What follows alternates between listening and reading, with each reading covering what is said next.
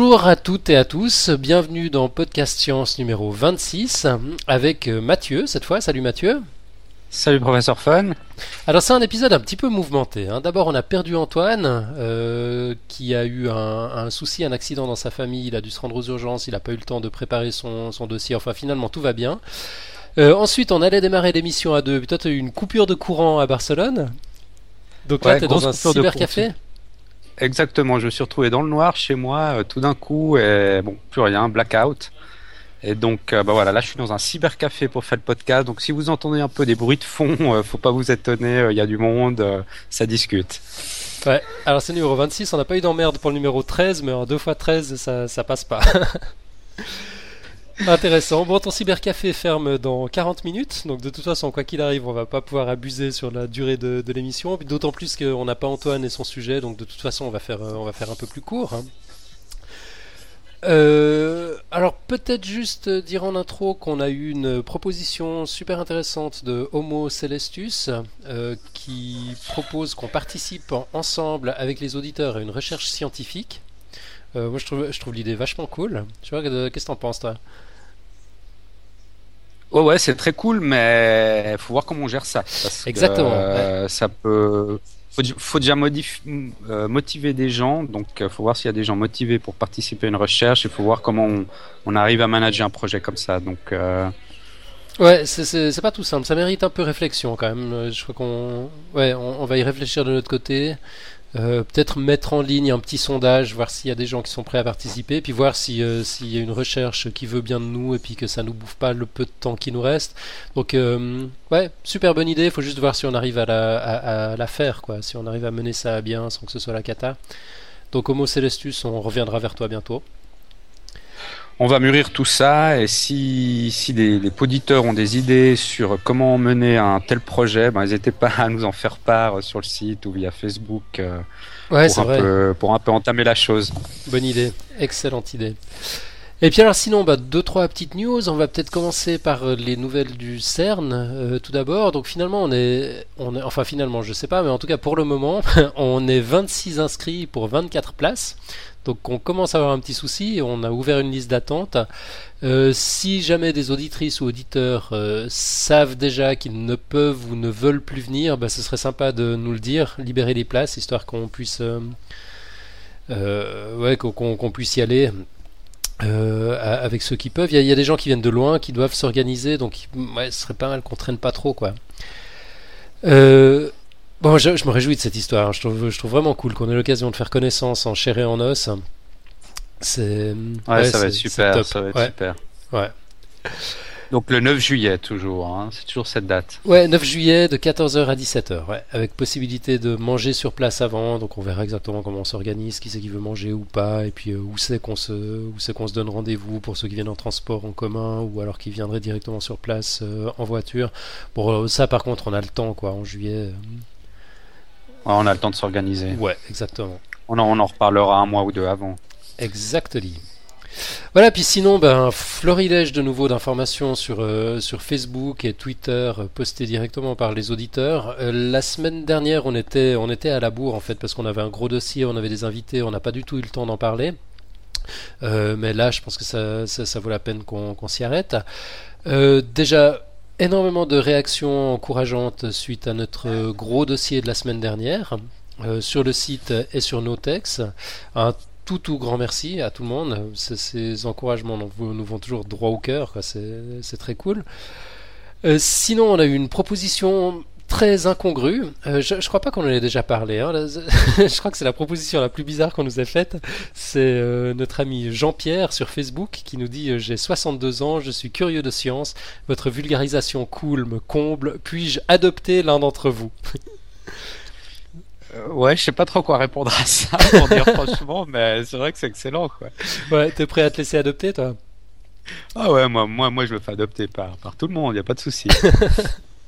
Voilà, bah moi j'ai déjà un peu discuté des détails avec Jean-Pierre parce que la proposition m'intéressait beaucoup. Je, je, je l'imaginais tu sais, dans, dans l'Arzac euh, à, à élever des moutons, j'entendais déjà les grillons et tout ça. En fait, il habite à Belfort. je, trouve ça, je trouve ça beaucoup moins sexy. Je sais pas si je vais me laisser adopter. Bah, on aura l'occasion d'en discuter. voilà, sinon des tonnes de news proposées essentiellement par nos amis Forza Pedro, Olivier Tripet, Xavier Agnès, qui vont des vents solaires à l'énergie noire, un wiki pour référencer les wikis en biologie. On parle un peu de pseudoscience avec la cryptozoologie. On parle de l'abbé qui a inventé le terme de Big Bang, l'abbé le maître.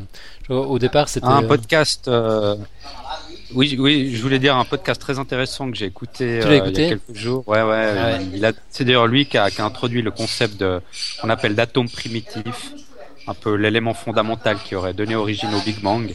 D'accord. Donc, euh, ouais, très intéressant comme podcast. Ouais, je, ne l'ai pas encore entendu, mais je crois que le terme de Big Bang était un peu, un peu ironique de sa part, non? Quand il l'a. Euh, non, non, même pas? Non, non, non, non. Lui, il a essayé de. Ben, on n'avait pas encore du tout pensé cette idée d'un moment initial de l'univers, et c'est lui qui l'a introduit. non, je crois pas que c'était ironique. Ok, bah, il, faut, il faudra que j'écoute. Hein. Euh, bah, d'autres, d'autres liens, des, des, exercices de maths, euh, un scoop, l'antimatière lévite, des réflexions sur un univers à quatre dimensions, les mini trous noirs de Jean-Pierre Luminet, l'amarrage de l'ATV2 à l'ISS, c'était en live au moment où euh, Xavier Agnès l'avait posté, un billet sur les mécanismes de l'oubli, les fluides non, non newtoniens, un plug pour le numéro hors série de Philosophie Magazine sur le cosmos des philosophes, un lien sur le dernier 36.9 euh, qui portait notamment sur la plasticité neuronale, illustré par la vision retrouvée d'une personne aveugle et dont les zones cérébrales de la vision avaient été détruites. C'est un épisode absolument génial. Euh, la, fameuse vision aveugle, j'en entends de plus en plus parler euh, des gens qui ont ouais, des zones cérébrales de la vision complètement abîmées et détruites et qui, on ne sait pas trop comment, arrivent quand même à voir. Donc en fait, ce serait visiblement d'autres régions du cerveau qui prennent le relais de la vision et euh, très intéressant, épatant. Ouais. Ouais, Alors on ne sait pas exactement ce que la personne voit. D'ailleurs, j'ai regardé le reportage, il, a, il, avait beaucoup de mal à le décrire. Quoi. Il voyait un peu des, Ouais, c'était un peu des formes, mais des fois il voyait, il voyait un peu de détails dans la forme. Enfin, l'une dans l'autre, il arrivait, il arrivait à se débrouiller, quoi. Ouais, que, oui, il, suit, il suit même une, il suit même une ligne, une ligne blanche ouais, le sol. Ouais, tu l'as vu aussi. Des, des, courbes, et il la suit à la perfection, c'est impressionnant. Ouais, enfin c'est vraiment un épisode génial. Ça, ça, vaut la peine de le regarder. Bon, je, sais, sais pas si on peut le regarder de l'étranger ou si ça marche euh, que de Suisse. Oui, non, moi je l'ai. toi, tu l'as vu.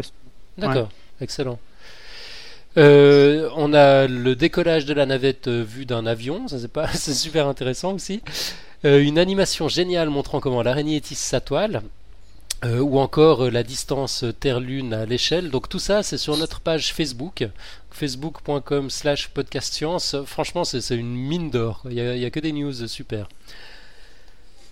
Euh, sinon sur Facebook toujours, notre ami euh, François Udrea, qui est astronome amateur, euh, nous propose de réécouter les podcasts des conférences du Jardin des Sciences, donc de l'Université de Strasbourg, notamment les épisodes sur le LHC, même s'ils datent un peu, ça date d'octobre 2008. J'ai pas eu l'occasion de les écouter encore, mais je vais, le faire, ça, ça doit être intéressant. le même François nous dit Bonjour à ceux qui s'intéressent à l'astronomie, je signale les rencontres astronomiques du printemps une ou la plus forte concentration d'instruments d'observation en Europe. Il y a aussi des conférences. Attention, ce n'est pas une manifestation publique, il faut s'inscrire. Plus de détails sur astrorap.fr. Donc on mettra le lien dans les notes de, l'émission. Euh, sinon sur Twitter, Christ Yves a partagé une vidéo absolument géniale de Catherine Vidal à TED. Je ne sais pas comment on prononce ces, ces conférences euh, TED, X. Ouais, c'est pas le vrai TED en fait. c'est des, des, émulations des dans, les de TED, ouais, c'est ça, ouais. ouais. je dirais TEDx. En fait, à Paris, elle casse les idées reçues sur les prétendues différences hommes-femmes d'un point de vue neurologique, avec de magnifiques illustrations là aussi de plasticité cérébrale. On a euh, Aperture Corp qui a partagé un article sur les nouvelles molécules pour les écrans tactiles. Euh, et puis qui nous rappelle la création d'Univers Science, euh, fruit du rapprochement de la Cité des Sciences euh, et de l'Industrie et du Palais de la Découverte. Et puis sinon encore, voilà, dans cette, cette, longue série de news, moi je vais encore faire un petit coucou à Vincent de Zurich qui a convaincu sa maman de Genève, 64 ans, de nous écouter sur iTunes. Il paraît qu'elle nous adore. Alors une bise à la maman de Vincent. Excellent. Et puis on a euh, JXM, là aussi je sais pas trop comment ça se prononce, euh, qui nous a envoyé un compliment génial encore de, de ces choses que, que j'adore. On, est, on, on, a été son placebo pendant qu'il était mal fichu, il nous a écouté. Euh, placebo mais en plus intelligent et puis euh, qui nous propose un nouveau podcast euh, les années lumière sur, euh, sur Radio Canada là j'ai pas de lien mais enfin j'essaierai de le dénicher et de le mettre dans les, dans les notes de l'émission c'est toujours cool de découvrir un nouveau podcast scientifique je sais pas toi tu, tu connais? Euh, écoute, j'ai été sur le site aujourd'hui, euh, mais ah, j'ai pas, pas, eu l'occasion d'écouter, non. Mm. Ok, bah la, la, liste des podcasts à écouter s'allonge de, de, jour en jour. Donc voilà quoi. Moi c'est en, gros j'ai rien préparé, tu vois. Alors j'essaye de meubler, de gagner du temps, de dire merci à tout le monde. En tout cas c'est vraiment génial d'avoir toutes ces contributions de la communauté. Moi, je, trouve ça formidable à chaque fois. Donc un tout grand merci puis continuez comme ça. C'est un, plaisir de découvrir ces news partagées. Euh, et puis voilà. Donc toi par contre t'as as fait ton devoir. Tu nous as préparé un dossier. J'ai fait mon devoir et on va parler d'une question fondamentale aujourd'hui. Ouais, vas-y. Quelle question Alors, fondamentale? On n'a pas peur des mots. Non, je rigole. C'est pas une question fondamentale, mais c'est une question un peu mystérieuse quand même. Euh, pourquoi la couleur de l'océan est-elle bleue? Ok, bon, enfin moi, mon, mon, mon hypothèse, c'est que c'est parce que le ciel est bleu. ouais, pas tout à fait. Ouais, l'océan reflète la couleur du ciel, c'est pas ça? Il y a un peu de ça, comme on le va voir, mais c'est une influence très faible en fait. Ah ouais Ouais, ouais. Alors, en fait, ce qu'il faut savoir, c'est qu'on constate aisément que l'eau qu'on se sert dans un verre ou celle qu'on utilise pour se laver les mains est transparente. On est d'accord? Euh, Ouais, dans le meilleur des cas, ouais. ouais, si, si, si, il n'est pas trop pourri. Mais on, on remarque aussi que l'eau douce d'un lac ou l'eau salée de mer ou d'un océan est de couleur bleue.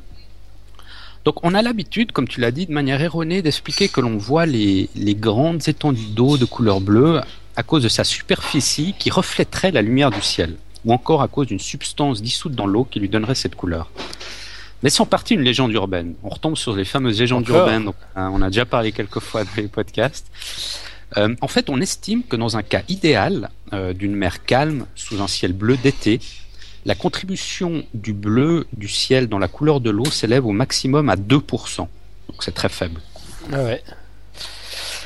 Alors, en fait, on voit les océans de couleur bleue tout simplement car l'eau est de couleur bleue.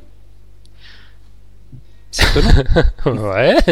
Ben, on va le voir, on va voir un petit peu tout ça. Mais ouais, bien alors, dans certains cas, bien que dans certains cas, comme on voit, en voit le, cas d'un verre d'eau ou d'un robinet, euh, on peut, l'apercevoir autrement, c'est-à-dire transparente. En fait, en réalité, l'eau est, de couleur bleue. Alors bon, c'est clair que dans certains cas, il y a certains facteurs qui peuvent affecter notre perception de la couleur de l'eau. Par exemple, s'il y a la présence de sédiments de couleur marron, ou si on a une grande concentration de, minéraux ou de métaux lourds, ça peut, ça peut modifier la couleur. Aussi, la présence d'algues peut donner une couleur verte à l'eau. Mais ça, c'est des facteurs externes dont on ne va pas en parler. Euh, pour, avoir une petite idée de comment ça marche, on va, parler un peu de la, lumière d'abord, la lumière qui nous provient du Soleil. On, sait que la lumière blanche qui nous provient du Soleil est en réalité composée de, toutes les fréquences du spectre visible.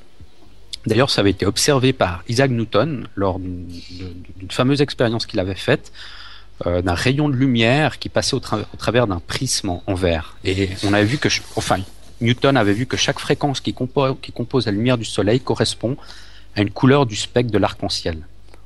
Du violet jusqu'au rouge en passant par le bleu, le vert, le jaune et, et l'orange. C'est la fameuse expérience du prisme. Je crois qu'on l'a tous un petit peu vu dans, dans nos cours de physique à, à l'école, non? Ouais, et puis c'est une pochette de Pink Floyd aussi géniale. Ah oui, c'est juste. Ouais. euh, donc, lorsque la lumière blanche incidente atteint un objet, celui-ci absorbe un, un, ensemble déterminé des, de couleurs, c'est-à-dire de fréquences. Une partie de la lumière est absorbée par l'objet et le reste de la lumière non absorbée est transmise, réfléchie ou dispersée. Par exemple, euh, si les feuilles d'un arbre sont vertes, c'est parce qu'elles absorbent toutes les couleurs du spectre visible, sauf la couleur verte. Okay. Ou la fréquence correspondant à la couleur verte, qui est elle réfléchie et que, ne, que nous pouvons ainsi percevoir grâce à nos yeux. D'accord? -hmm. Ça, c'est le principe un peu de base. Dans le cas de l'eau, euh, si l'on considère uniquement la partie visible du spectre, donc euh, du violet jusqu'au rouge, l'eau absorbe principalement les couleurs de basse fréquence. Ce sont celles associées au rouge et à l'orange. Et par contre, elle transmet intégralement la couleur bleue. Donc, mais, mais pour que nous puissions voir la couleur bleue depuis l'extérieur de l'eau, il faut que quelque chose puisse nous retourner ces rayons bleus à la superficie. Et c'est grâce à un phénomène qu'on appelle un phénomène de diffusion. C'est un phénomène par lequel un rayonnement, comme la lumière, est dévié dans de multiples directions par une interaction avec d'autres objets. Dans le cas de l'eau, la lumière bleue est alors dispersée dans toutes les directions par des particules se trouvant en suspension dans l'eau et aussi par les propres molécules d'eau elles-mêmes, permettant ainsi qu'on puisse percevoir l'eau bleue depuis l'extérieur de l'eau. D'accord, c'est clair jusque-là ouais, ouais, ça va, ça va. Et juste un truc, est-ce que tu arrives à mettre un peu la main autour de ton micro? On entend des voix euh, derrière toi assez, assez fortes en fait. Ouais, j'ai un voisin là qui, qui parle aussi sur Skype. Ah voilà. ça va un peu mieux comme ça ou bien? Euh, Ouais, ça a l'air, ouais. Bon, on va essayer comme ça.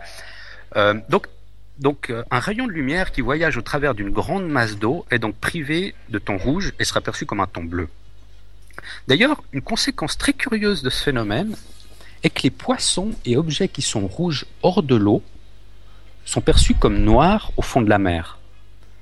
C'est-à-dire la lumière qui les atteint ne possède plus la couleur rouge parce qu'elle a été absorbée par l'eau. Ils ne peuvent donc plus la réfléchir. Donc un plongeur, un plongeur qui, plongerait dans l'eau verrait, ces poissons ou ces objets de couleur, de couleur noire en fait. Ils absorbent toutes les fréquences de la lumière incidente qui n'ont pas été absorbées par l'eau. C'est étonnant, hein, ça Ouais, c'est vachement surprenant.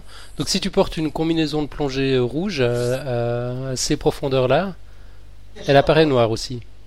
Ouais, en principe, ouais. Ouais, vachement intéressant. Donc, donc, pourquoi, finalement, la question qu'on peut se poser maintenant, pourquoi voit-on l'eau transparente dans un verre? Alors, ce qu'il faut savoir, c'est que l'absorption du rouge par l'eau est très faible. Il est nécessaire que le rayon de lumière euh, traverse une grande distance d'eau pour que le rouge soit absorbé. Ouais, d'accord. Certaines expériences ont montré qu'avec de l'eau très pure, sa caractéristique de ton bleu est observée à partir d'une colonne d'eau de 3 mètres. C'est pour cette raison que sur une plage, l'eau se voit transparente en bord de mer ou d'un lac, là où la profondeur est faible. On peut voir le fond. Donc elle transmet intégralement toute la lumière. Il n'y a pas d'absorption de fréquence dans ce cas-là. Et plus au large, l'eau devient bleue. Les fréquences correspondant au rouge ont donc été absorbées. Alors, on ne va pas s'arrêter là parce que l'eau, c'est quand même une substance très particulière et elle a des propriétés très singulières. Euh, pour, comprendre un peu mieux ce mécanisme, euh, généralement, la, propriété de, couleur tire son origine dans l'interaction de la lumière avec les électrons d'une substance ou d'un objet. Est-ce que tu entends beaucoup de prix autour de moi? Parce que là, ça crie un petit peu. Ouais, mais surtout, euh, je, on, t'entend toi de moins en moins fort, en fait. Je, me demande si tes mains sont au bon endroit. Ouais, alors peut-être. Alors, bon, je, continue. On va voir. Ouais, mais comme ça, c'est mieux. Hein, on t'entend mieux. C'est un peu à l'arrache aujourd'hui le podcast. ouais, de toute façon. Rien de donc, je reviens un peu sur les propriétés singulières de l'eau. Donc, généralement, la propriété de couleur, je reviens à ce que j'ai dit avant, euh, la propriété de couleur tire son origine dans l'interaction de la lumière avec les électrons d'une substance ou d'un objet. Ouais. La, lumière incidente, donc euh, la lumière c'est une radiation électromagnétique, donc la lumière incidente sur un corps permet aux électrons de ce corps d'absorber l'énergie de la radiation incidente. Les électrons acquièrent donc plus d'énergie et sont excités. Mais les électrons n'absorbent pas n'importe quelle quantité d'énergie. Ils absorbent uniquement les énergies correspondant à des fréquences particulières, c'est-à-dire ils absorbent uniquement des couleurs particulières. Le reste de la radiation qui n'a pas été absorbée par les électrons est celle qui donne la couleur au corps ou à l'objet. Et postérieurement, les électrons excités par le rayonnement lumineux retrouveront leur état énergétique initial en retournant l'énergie absorbée via l'émission d'une nouvelle radiation de basse fréquence dans la gamme infrarouge. D'accord? Et alors ça, c'est le cas général. Mais l'eau, c'est un cas particulier parce que ça fonctionne un petit, peu différemment. La couleur de l'eau ne génère, génère pas exactement de cette manière. La radiation incidente absorbée est principalement utilisée pour faire vibrer les molécules d'eau et non pour exciter ces électrons. Uniquement l'absorption des fréquences associées à la couleur rouge a lieu lors de l'activation des vibrations moléculaires de l'eau. Les molécules d'autres substances peuvent aussi vibrer plus rapidement lors de l'absorption d'une radiation, mais uniquement dans des gammes de fréquences au-delà de l'infrarouge, hors du spectre visible. Donc dans ces cas, aucune, aucune couleur liée à cette excitation moléculaire n'est donc perçue. D'accord. Donc, euh, bah voilà, j'arrive au bout du dossier. C'était, c'est la conclusion. ok, d'accord. Euh, bon, ça, me, ça, me laisse un peu, un, peu perplexe en fait. Je, je m'attendais pas du tout à cette explication-là. Euh, ouais, c'est surprenant. Euh, moi aussi, ça m'a surpris quand j'ai quand j'ai préparé le dossier. D'autant plus qu'on la voit pas toujours bleue, l'eau l'eau de la mer. Quoi. Il suffit que le temps soit un peu dégueulasse et on la voit plutôt grise. Enfin, je sais pas, je pense à la mer du Nord. Ou... Ouais, alors pour dire franchement, je me suis posé la même question. Euh, j'ai pas de... c'est vrai que quand, quand on a quand il y a du mauvais temps ou comme ça, on voit on voit l'eau, elle est pas bleue, elle est grise. Et... Alors j'ai pas de réponse très claire là-dessus. Bon, ce que je pense c'est qu'il y a peut-être les nuages qui absorbent aussi euh, certaines gammes de fréquences, peut-être dans les bleus, mhm. qui fait que. Alors je sais pas, là, là j'improvise complètement. Hein. mais je me suis dit qu'il y, avait peut-être ça. J'ai essayé de faire deux trois recherches, mais j'ai rien trouvé là-dessus. il y a peut-être, je sais pas, il y a peut-être un filtre qui, qui se situe au niveau du nuage, ou peut-être le le remous de l'eau en cas de mauvais temps euh, fait aussi en sorte que euh, la, la, lumière bleue n'est pas retransmise pour une raison ou une autre vers l'extérieur de, de, la mer. Ouais. Euh, je ne sais pas exactement là, mais euh, donc si quelqu'un a une réponse, euh, on est hmm. on est tout ou, c'est peut-être c'est peut-être la qualité de l'eau, les sédiments, etc. qui font que de toute façon la mer du Nord n'est jamais bleue. Je sais pas. Non, bon, je pense que la mer du Nord, quand il fait beau, qu'il y a du soleil, on la voit bleue. C'est plutôt en cas de mauvais temps que j'imagine qu'on la voit. Ou peut-être qu'il ouais, il fait toujours mauvais temps en fait. à chaque fois que j'ai vu la mer du Nord, elle était grise. Ah bah, moi j'ai jamais vu, donc euh, j'en sais rien. si, quelqu'un peut, peut compléter, répondre à nos interrogations sur la mer du Nord, ce serait magnifique. Et puis ouais, bon, c'est intéressant parce que finalement c'est un peu le même phénomène qui fait que quand on, on observe l'air autour de nous, euh, il est transparent, alors que quand on regarde le ciel euh, en, dehors des heures de lever et de coucher de soleil, et pour autant qu'il fasse beau, évidemment, on le, on, on le voit bleu. Quoi. Finalement, c'est Ouais, alors ça, ça mériterait un autre petit dossier, je crois. Pourquoi le ciel est bleu euh, Je veux pas trop m'aventurer sur sur ce terrain-là maintenant. Ouais, bon là, j'improvise aussi. Euh, ça, c'est de la haute voltige ce soir. Euh, mais enfin, c'est le même genre de phénomène en fait. c'est la, la, lumière bleue est, est, la seule qui n'est pas qui, qui n'est pas complètement absorbée, exactement. Ouais. Mm-hmm. Mais ouais, ouais, ça mériterait effectivement qu'on creuse et qu'on documente, euh, qu'on documente un peu mieux. Ok, bon bah écoute, on est arrivé au bout de ton dossier avant l'heure de fermeture du cybercafé. C'est de la haute voltige, mais ça a l'air de marcher. Ouais, ouais, moi, moi je suis un peu complètement déstabilisé parce qu'il y a des gens qui parlent à côté de moi dans tous les sens, donc euh, faut m'excuser si je suis un peu perturbé, mais bon, enfin, c'est, c'est, les aventures du, de podcast science, des fois ça se passe comme ça. Ouais, pas de souci, on te, on te regarde pas de manière bizarre parce que tu es en train de parler en français euh, peut-être Non, écoute, pas trop, mais les Espagnols ont toujours l'habitude de parler à haute voix et très fort, donc euh, évidemment ça dérange un peu, mais bon, voilà, c'est comme ça. Ok, euh, alors qu'est-ce qu'on voulait dire encore? Ah oui, bah, une petite pensée émue pour nos amis Lucille et Lucille d'ailleurs qui a, qui a préparé une illustration sur, sur ton sujet.